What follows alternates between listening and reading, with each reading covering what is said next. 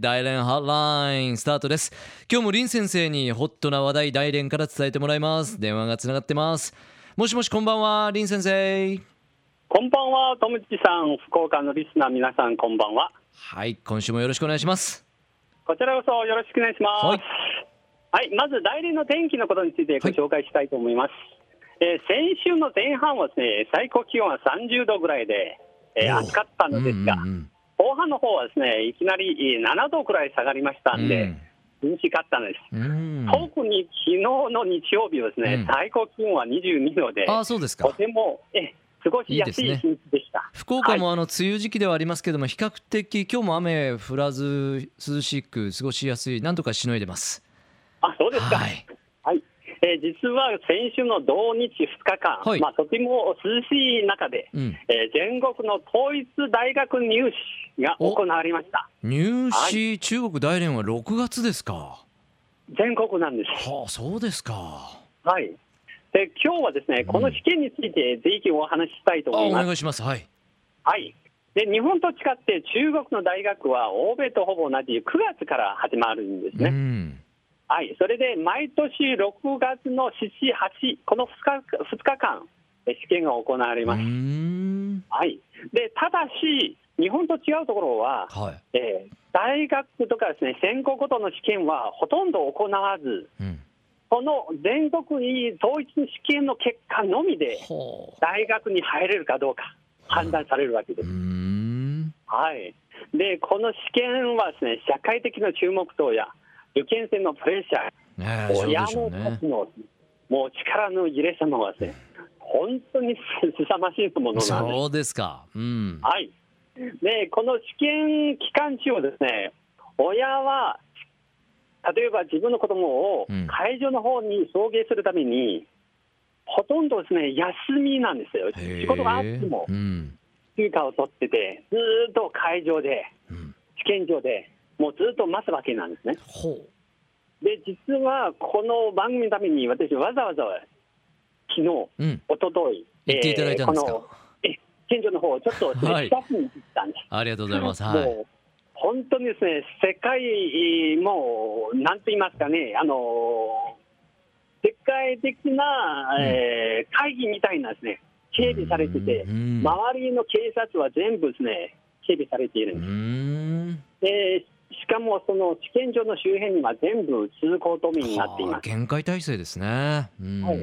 で例えば周りは今、中国は例えば建設ラッシュがあるんじゃないですか。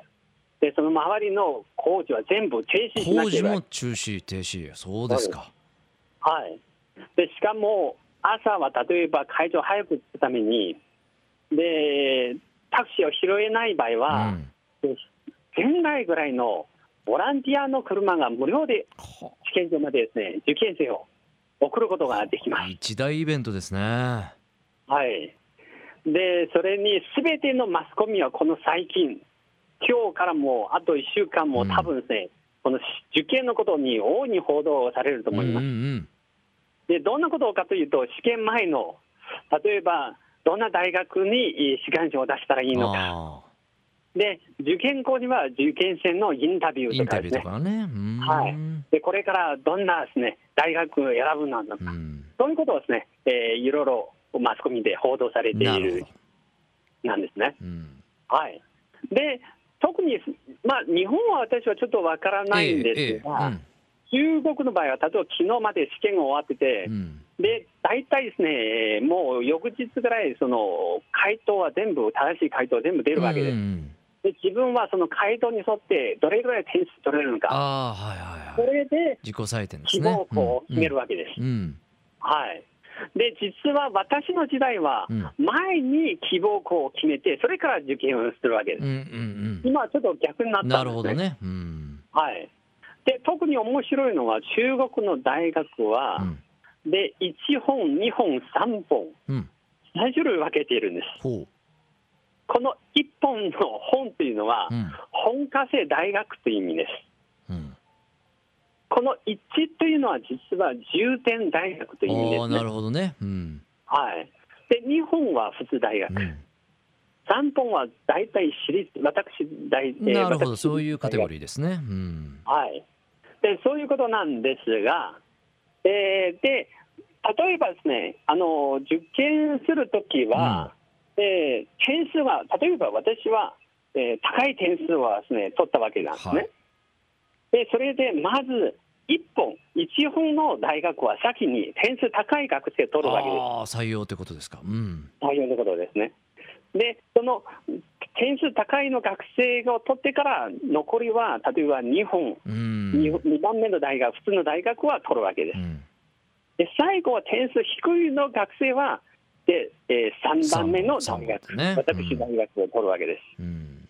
で、日本は例えば、早稲田のような私、大学は有名じゃないですか。そうですね。で中国はですね私立の発展の歴史はまだ浅いなので、なるほどね。はい、でほとんどですね有名な大学はありません。うんその辺が違うところですね日本とね、うん。そうなんです。で、またはですね、大学の難し度、うん。まあ、例えば受験の難し度とかですね、もう世界一とも言われるんですよ。う。ん。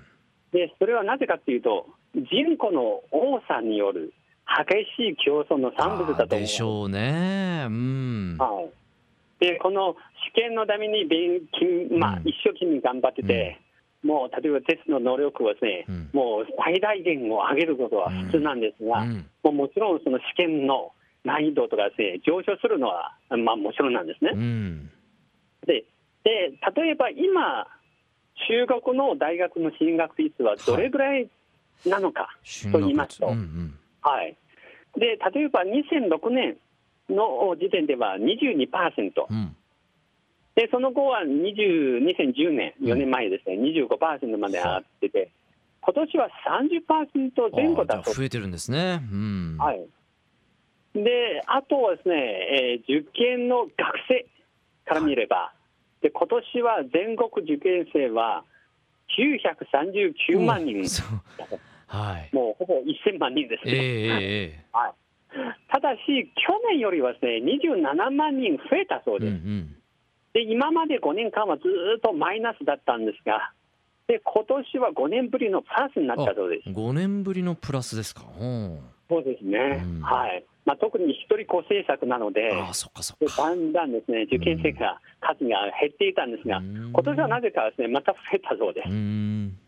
す。でちなみに大連の受験生の数は3万、えー、2903人、大連の受験ですねはい。大連受験、うん。で昨年よりはですね858人が減ったんですが、ほうそうですか、うん。ただでただしですね農民校、うん。農民校をご存知ですか？農民校というと？であの農民は田舎から出てきた、はい。で都会で、えー出稼ぎ。うんなるほどね。子供たちなんですね。はい。で、実は1000人が増えたそうです。ん。はい。で、確かにですね、大連は今ですね、えー要するに農民校とか外からですね、えー大連に入ってきた人は大体100万人ぐらいいるそうです。そうですか。はい。で、またはですね、今年大連ではですね、日本語を第一外国として受験を受けた学生は440人もいたそうです。英語ではなくやっぱり大連は日本語ですねそうですうん。はい。これは大連の特徴なんですね。はいで実は昨日はですねまた私20年ほど前の私は大学の受験戦争を僕と思い出しました、ああはい当時私の時代はですね進学率は6%しかなかったんであすよ。そうですか。